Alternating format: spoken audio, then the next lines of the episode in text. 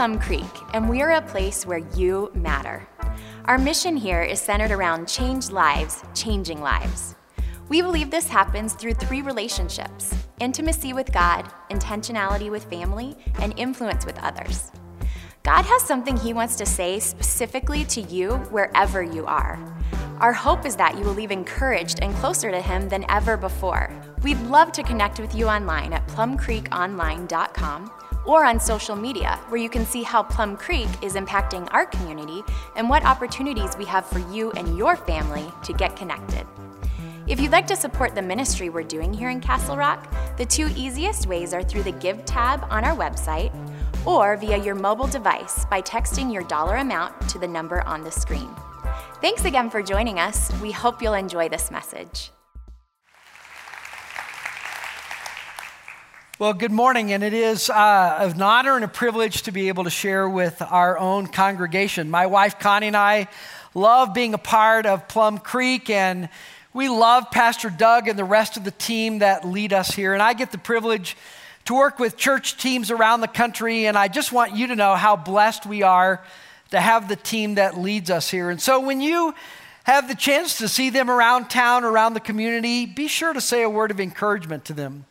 When the Lord brings them to mind, um, just say a prayer and whisper a prayer on their behalf because what they do for us uh, is not easy and it's challenging to lead a church in this generation, and I'm grateful for the team that we have in front of us. Well, I want you to go back just about five or six minutes in your mind to when we were singing that song that you saw the words up on the screen You are good.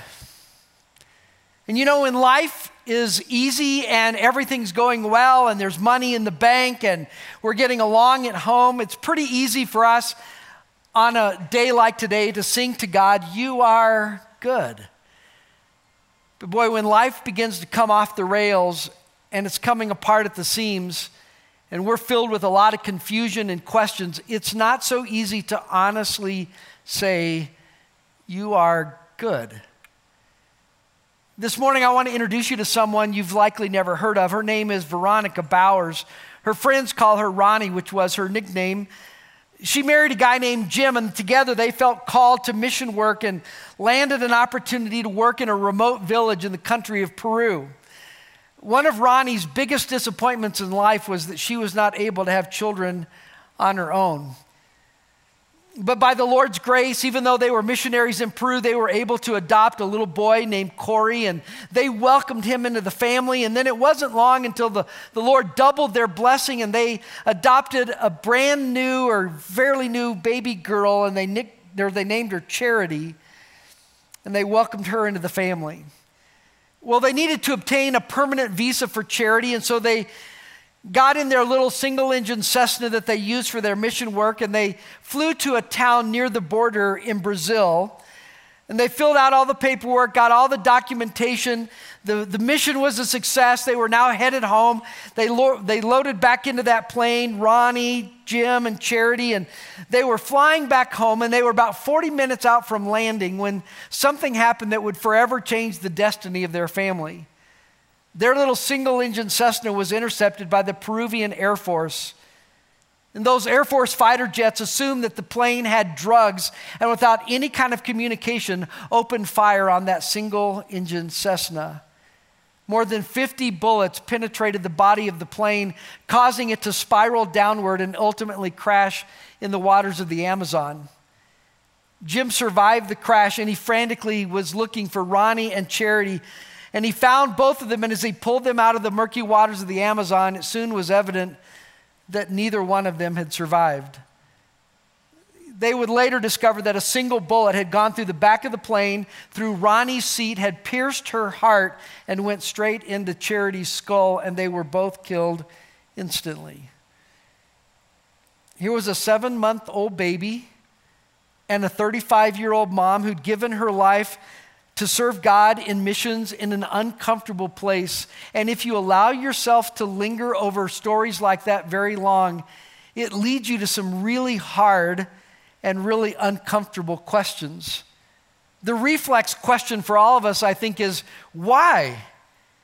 I mean, it seems so senseless. Where, God, is the justice and fairness in what happened to Ronnie? And if you are a little bit cynical, you might even ask God some really tough questions like, God, here's a young woman who gave her life to serve you in a difficult part of the world and a seven month old baby, and this is their reward? And where were you on that day when those bullets penetrated that little plane? And if you could have prevented it, why didn't you? Those are fair questions. And if you're Jim, how do you begin to make sense of what's just happened in your world? Because tomorrow morning and the next morning and the morning after that and every morning for the rest of your life, you're going to turn over in bed and the person that you committed your life to, who was your lover and friend and partner in ministry, is not going to be there. And that little girl you'd worked so hard to adopt, you're never going to get to hold in your arms again. And how do you begin to explain to a seven year old little boy that his mom is never coming home? Those stories surface for us a lot of raw emotions and cause us to ponder some of life's most profound questions. And this is a difficult message because it takes us to an uncomfortable place where faith is not neat and tidy and all buttoned up. And these questions that we're going to talk about have been around since the beginning of history, but they are as current as today's news. So if you came to Plum Creek this morning looking for the warm, fuzzy, pick me up, feel good sermon, you came the wrong weekend. Come back next week and maybe it'll work out better for you. But what we are going to do is dive deep into some real life and real world stuff because at some point in your faith journey, something's going to happen, something unexpected is going to explode in your world, and your faith is going to be rocked, and your world's going to be turned upside down, and you're going to ponder some of the questions that we're going to talk about today. And who knows, maybe you're here, and even though on the outside it looks like everything is well and good, on the inside, life is coming apart for you. Maybe you got some news this week that has rocked your world, and maybe you have some questions for God, just like the psalmist did in Psalm 44. When the psalmist said, Wake up, Lord, why do you sleep? Get up, don't reject us forever. Why do you look the other way? Why do you ignore our suffering and oppression? Maybe you've got questions Maybe just like the psalmist, you kind of feel like God has checked out on your situation. And even for those of us who've been Christ followers for a long time, the truth is we have questions we don't have answers to. There are still things in life that we don't know what God is doing. And we understand that just because you're a Christian doesn't mean that you're insulated from the deepest and darkest valleys of life.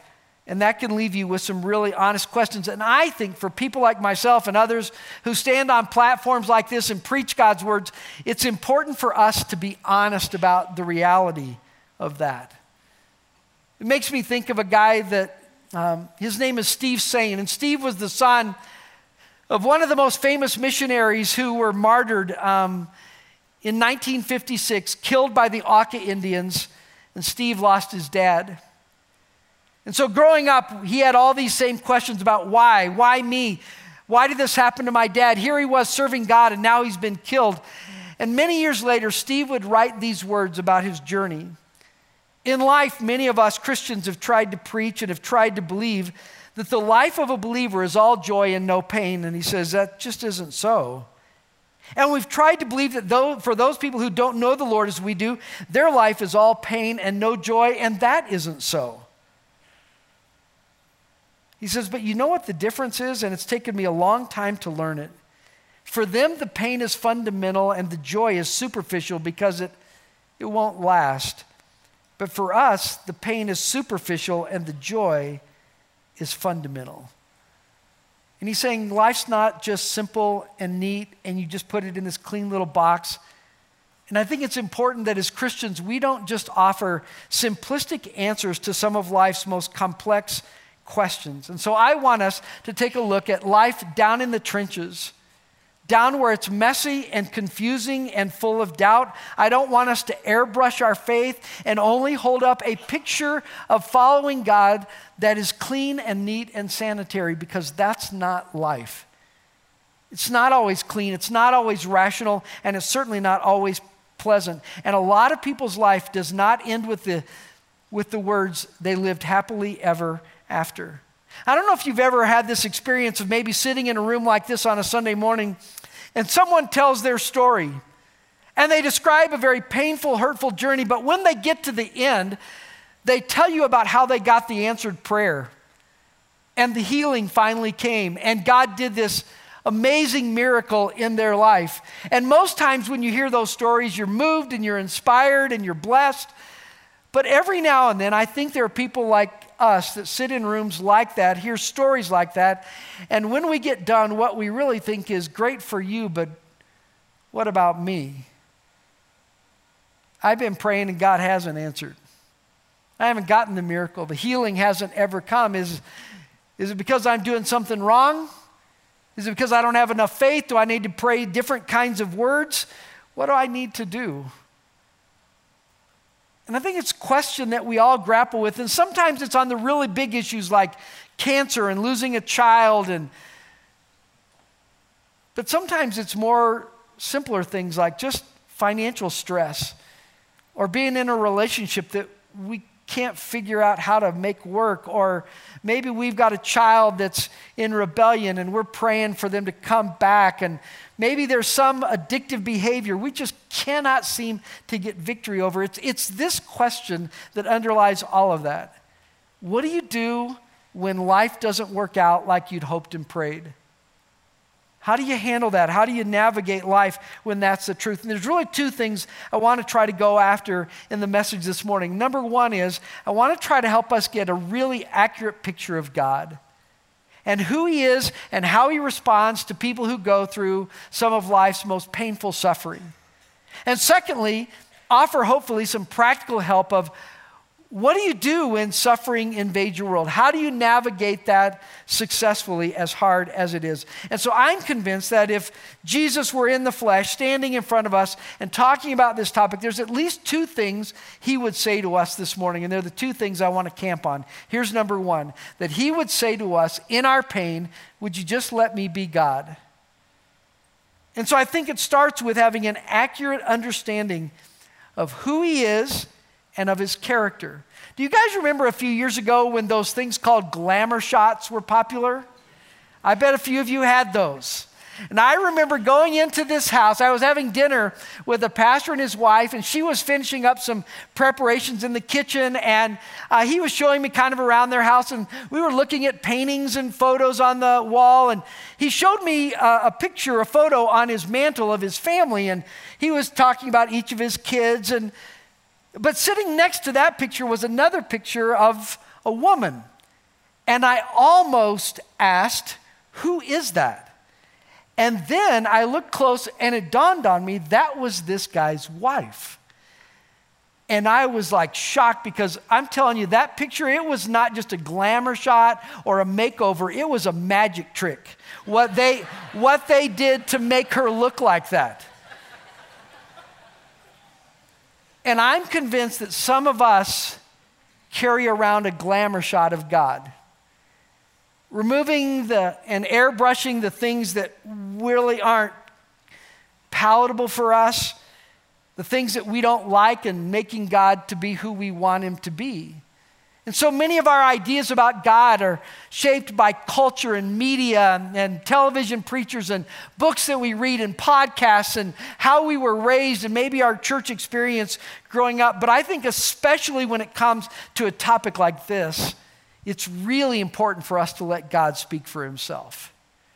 And so I want to take you to several verses that are going to allow God to tell us in his own words, sort of how he thinks about this situation. So, first, he would say, I want you to let me be God because I am in control and I decide what I allow into your life. Again, I'm not sure what your view of God is, but it is absolutely clear in Scripture that the Bible portrays God as someone who is in total control over the affairs of the world. And not just sort of guiding the large purpose of history, but even over the affairs of your life. And so you and I can take confidence in knowing that no matter what we're going through, it has not caught God off guard. He's not sitting up in heaven, wringing his hands, wondering how things are going to turn out in your life. Proverbs 19 21 says, You can make a lot of plans, But at the end of, the day, end of the day, it's the Lord's purpose that will prevail. Have you ever noticed that God doesn't always consult you about his plans? And that often he interrupts your plans? Now, there's nothing wrong with planning. The Bible just says be sure to hold all of your plans loosely and with an open hand because when your plans intersect God's purposes, His purposes are going to win and they're going to trump your plans every time because He is in control. It's never said more clearly than in the book of Daniel, the fourth chapter. Speaking about God, it says, All the people of the earth are nothing compared to Him. He has the power to do as He pleases among the angels of heaven and with those who live on the earth. That's you and me. No one can stop him or challenge him saying, What do you mean by doing these things? God is absolutely sovereign, large, and in charge, and nothing that comes into your life comes that he doesn't allow. But some people, because of their pain, have decided to give God a makeover. They can, in their mind, reconcile the pain in the world and the pain they've experienced and a God who is supposedly all powerful. And probably the best example of that was a guy by the name of Rabbi Harold Kushner. He went through a terrible journey with his son, watching his son die of a disease called progeria. And Kushner could not reconcile his theology of a God who is sovereign and powerful and would let something like that happen. And so he wrote his journey in a book called When Bad Things Happen to Good People. And one of his conclusions in his book is this that even God has a hard time keeping chaos in check. And while God may be a God of justice, he is not a God of power. And millions of readers found comfort in Kushner's portrayal of a kind of God who's kind and compassionate, but rather weak and, unable to manage the affairs of the world. And Elie Wiesel, who was a famous survivor of the Holocaust, responds to Kushner's book with these words If that's who God is, why doesn't he resign and let someone more competent take his place? I don't know about you, but I don't find any comfort in a kind of God who is kind and compassionate, but impotent to do anything. The very essence of what it means to be God is that you are sovereign and in control. And God would say, I've got it. I'm in charge. Secondly, he would say, I want you to let me be God because your suffering is not random, it's purposeful. Like what's come into your life, it's not just circumstantial or just happenstance, it's, it's providential. In fact, Paul would write about this when he says, We are pressed on every side by troubles, but we're not crushed. We're perplexed, but not driven by despair. We're hunted down, but never abandoned by God. We get knocked down, but we're not destroyed. Paul said, I've had all kinds of pain and suffering and problems and persecution, thrown in prison, mistreated, abandoned. Paul said, I've been through a lot, but then in verse 10 he says, through suffering, our bodies continue to share in the death of Jesus so that the life of Jesus may be seen in our bodies. Paul says, There is purpose in my suffering. God has a plan in my suffering, and part of that plan is that the life and light of Jesus would be able to shine through me. And sometimes that happens best in suffering. And here's the kind of downside of this you and I don't get a vote. We don't get a voice in it. We don't get to barter or negotiate with God. Suffering happens. When it happens, we don't get a say in. How long we have to endure it, we may not get a say in. But what we can take comfort in is knowing that there is purpose in what we're going through. It is not random. And so most of the suffering that happens in, in people's lives is really is not about punishment. It's more about God's power in their life. It's not because God is rebuking them as much as it is God is refining them and doing something that will make them better and accomplish His purposes in the process. And so God says, Let me be God. I'm in control. I promise what comes into your life, it's not random. And then here's the hardest part of this that God would say, Let me be God, even when I don't explain why you're going through what you're going through. I'm sure all of us in this room are familiar with the guy in the Old Testament. His name is Job. And Job is a part of this honestly rather bizarre story. The book of Job opens with Satan coming before God and God sort of pointing to the earth and singling out Job and putting the spotlight on Job and saying, I want you to notice my servant Job. He's the most righteous man on all the earth. And Satan goes, Well, of course he is. Why wouldn't he be? He's got it made. He's healthy. His family's intact. He's got his marriage. Um, he's living the dream. And God says, Okay, I'll tell you what. You can do anything to Job except take his life. Now, Job's completely unaware of this conversation that takes place in heaven. Job is rocking along in his life, and all of a sudden, one day, someone walks in and says, Job, I don't know how to tell you this, but um, there's been an attack, and all of your livestock have been killed. Now, for Job, that was his financial nest egg. That's what made him wealthy. And in one day, all of his wealth is completely obliterated. And before that guy gets the words out, another messenger walks in and says, Job, um, there's been a raid, and some of our enemies have come, and they have killed every one of your employees. All of your servants are dead. And before that guy finishes what he's saying, another person walks in and says, Job, I, I'm not sure where to begin or how to tell you this, but all of your kids, all 10 of them, were together in a house and they were having a party, and there was this freak windstorm, and the house collapsed on them, and all 10 of them have been killed. And as if that devastation wasn't enough, the Bible says that from the bottom of his feet to the top of his head, he was covered with painful sores. And his wife comes over in the midst of all this and she whispers in his ear and says, Why don't you just curse God and die? I mean, just end it. This isn't worth it. And Job just makes one simple response. He says, Should we accept good from God and not trouble? And for the next 35 chapters in the book of Job, you and I sort of get a front row seat as Job wrestles with the questions of why and why me and what about this suffering. And sometimes he, he demands an answer from God.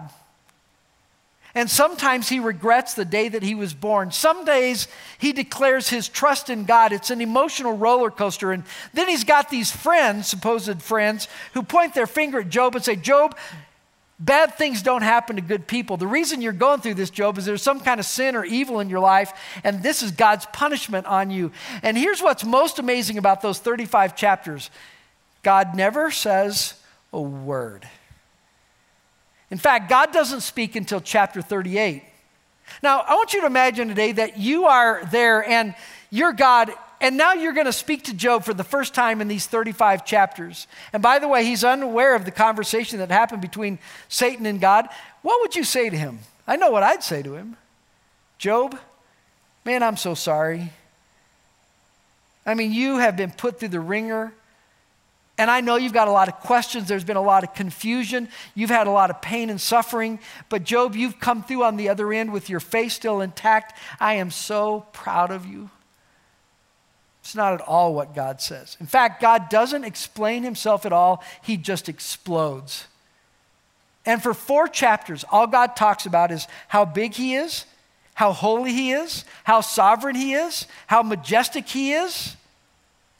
And at the end of four chapters of God talking that way, here was Job's response Surely I spoke of things I didn't understand and two things too wonderful for me to know. In other words, he's saying, God, I get it. I was out of line. And what God was fundamentally communicating to Job is this Job, I'm God, you're not, I don't owe you an explanation. And sometimes the hard thing for us to accept is that we may go to our grave with some questions that will never be answered for us on this side of life. I remember when I was a young pastor, I always felt this pressure that when someone was going through a crisis or a loss of a family member, I always felt this pressure to be able to say something or pray just the right prayer or give them a Bible verse that would make it all better. And what I quickly discovered is that the best thing you offer people when you're walking with them through a crisis is your presence and your love. Because the truth is, there's rarely just the right word that's going to make it better. A Bible verse doesn't erase all of the pain. And sometimes there's just no explanation. 1 Corinthians 13, Paul says, We see things imperfectly as in a poor mirror. but someday we will see with perfect clarity. All that I know now is partial and incomplete, but someday I will know everything completely, just as God knows me now. So let me be God. There's a second thing I think he would say to us, and that is, Could you trust me? Now, that's not easy. Because sometimes on one side, there's my personal pain that is filled with all kinds of confusion and questions. And then over on this side is this biblical truth that God's in control, that my suffering is not random, but there's this big gap between those. And I don't have any bridge to span the gap. And so God says, What I want you to do is when you don't understand and when you don't have answers and when you're filled with confusion, you fill the gap with trust. There's this moment in the book of Job that I think is the pinnacle moment of the book. It's not when God finally breaks his silence, it happens much earlier in chapter 13.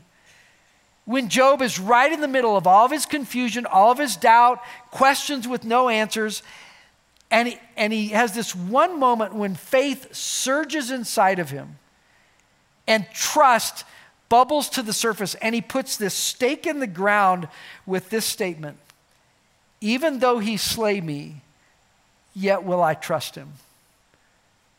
Even if this ultimately concludes in my death and I don't get answers, I'm going to choose to trust God. And God would say, I want you to trust me first because I am a good father. At the heart of this message this morning is this fundamental question Is God good? Is he an attentive, caring, tender, compassionate father? Or is he some kind of sadistic, disinterested, distant, removed deity? Now, I can't put any empirical evidence up here on the platform to prove God's goodness, but what I can tell you is after walking with the Lord for more than 40 years, the longer I know him, the more I trust him because my experience with him is that he has been good. Doesn't mean I always have answers, doesn't mean I don't have my own confusion, but I trust his goodness. When, many years ago, when my, my, my kids were small, we lived in this house where there was a big window um, off to the side of our kitchen, and that window had a kind of a big windowsill. I remember Jonathan was somewhere, Jonathan, my son, who's on staff here at Plum Creek, was somewhere between two and three years old. And I would put him up on the windowsill, and then I would step back and hold out my arms and just tell him to jump. And without any hesitation, he would leap off that windowsill into my arms, and, and we would laugh. And then I would do it again and put him up on the windowsill. And this time I'd take an extra step back and tell him to jump. And with no hesitation, he would leap off of that windowsill. Why? because we had done that hundreds of times, and his dad had never dropped him. We'd done that hundreds of times, and he had learned to trust his dad. Now that Jonathan's 35 and six foot two, that game's not as fun as it used to be. But it was a great lesson to me in trust. Psalm 34 is such a favorite of mine. The Lord is close to the brokenhearted. Those words are the words of a caring, loving, interested, attentive father, not some disinterested deity. You know, maybe for some of us, the most important thing in your suffering is not for you to get answers. It's not for God to explain his purpose, but it's rather for you to lean on his presence and trust that he really is good. I think you would also say, you know what, I want you to trust me because heaven is real. In 2 Corinthians chapter 4, Paul says, Our present troubles are small and they're not going to last very long. They produce for us a glory that vastly outweighs them and will last forever. So we don't look at the troubles or the suffering that we see now. Rather, we fix our gaze on things that cannot be seen. For the things we see now will soon be gone, but the things we cannot see will last forever. You want to know one of the things that separates our generation of Christians from previous generations of Christians?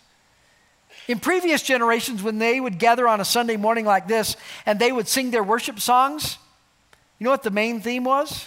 Heaven. Because for them, life was hard. They gave up a lot to follow Christ. They were persecuted. Some of them even lost their lives for the sake of the gospel. And so when they got together to sing what they sang about was heaven, because this world had a lot of suffering and problem in it. But I think for a lot of us, we've gotten so comfortable here and sort of put down roots here. Life's pretty good for us here. And honestly, the whole thought of heaven rarely even crosses our mind until our world gets rocked and we realize how fragile life is on this planet. And we're reminded that this world is not our home. And when life gets unbearable, it is one of the ways for God's God to encourage us that this world is not our home. Philip Yancey says the Bible never belittles human disappointment, but it does add one key word temporary. What we feel now, we will not always feel. Our disappointment is itself a sign, an aching, a kind of hunger for something better. And faith is, in the end, a kind of homesickness for a home we've never visited, but we've been promised. So God said, This life is not all there is. And sometimes suffering is our reminder that that's true. And then finally, he would say, Trust me, because I want to use your pain and difficulty to demonstrate my power. Sometimes the beauty and brilliance of God's glory shines most brightly against the backdrop of suffering and pain. The cross is the great example of that. Through all the suffering and agony that Jesus went through on the cross, what came out of it was the potential for you and I to be saved and have an eternity with our Heavenly Father. And I don't understand it, but somehow in God's providence and in His purpose, He is determined that sometimes He will do His most significant work through pain and suffering and trial. And there are some things that God chooses to do through you and in you only through suffering. Remember, there's that story in, in uh, the New Testament where Paul gets this thorn in the flesh. We're not quite sure exactly what it is. All we know is Paul prayed for it to be removed, and it was never removed as far as we know. The healing never came. And finally, Paul recounts in 2 Corinthians 12 9 that God would say to Paul, My grace is all you need. You don't need answers, you just need my grace. My power works best in weakness. So Paul would say, Therefore, I'm glad to boast about my weaknesses so that the power of Christ can work through me. I just wonder this morning if maybe what the world needs, as much as they need the great story where the miracle happens at the end or the healing finally comes, I wonder if it's not just as winsome and attractive for a few Christians to just walk through their pain a little bit differently. Still with confusion, still with doubt, lots of questions, but find the ability to still find joy, to have peace, to not be angry, and to put a stake in the ground that says, I'm going to choose to trust. To close this morning, I want to take you back to Roni Bowers. She, of course, had no idea that was going to happen that day over the Amazon. But just a few days earlier, she wrote some prophetic words in her journal. And here's what she wrote Life doesn't always give you a storybook ending. You don't always end up with the answer to your prayers that you desire. God often chooses to do something different with your life than you envisioned. But it's okay. He's still God and He still loves you. And as long as your confidence in God remains strong in the midst of all the questions and myriad of emotions, you'll be okay. He's the only one who remains constant, and life is good if you stay in His arms. You may not understand where He leads, but you'll be safe and secure with Him anywhere, even in death. And for some of us, life isn't turning out like we envisioned but it can still be okay. Because your suffering is not random, it's purposeful. God is in control, and He really is a good Father. Let's pray together. Lord, thank you.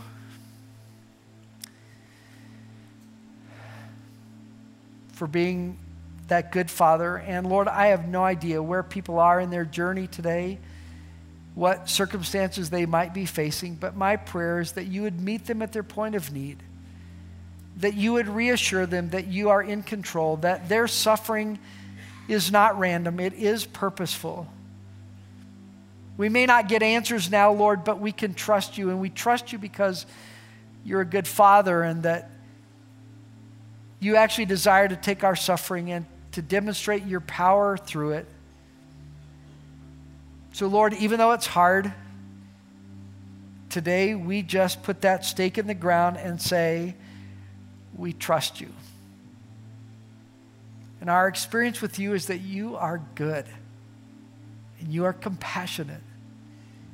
And for those who are beaten down and confused and brokenhearted, I pray that they would be able to experience Psalm 34 that you would be close to the brokenhearted and you would rescue those in this service who are crushed in spirit.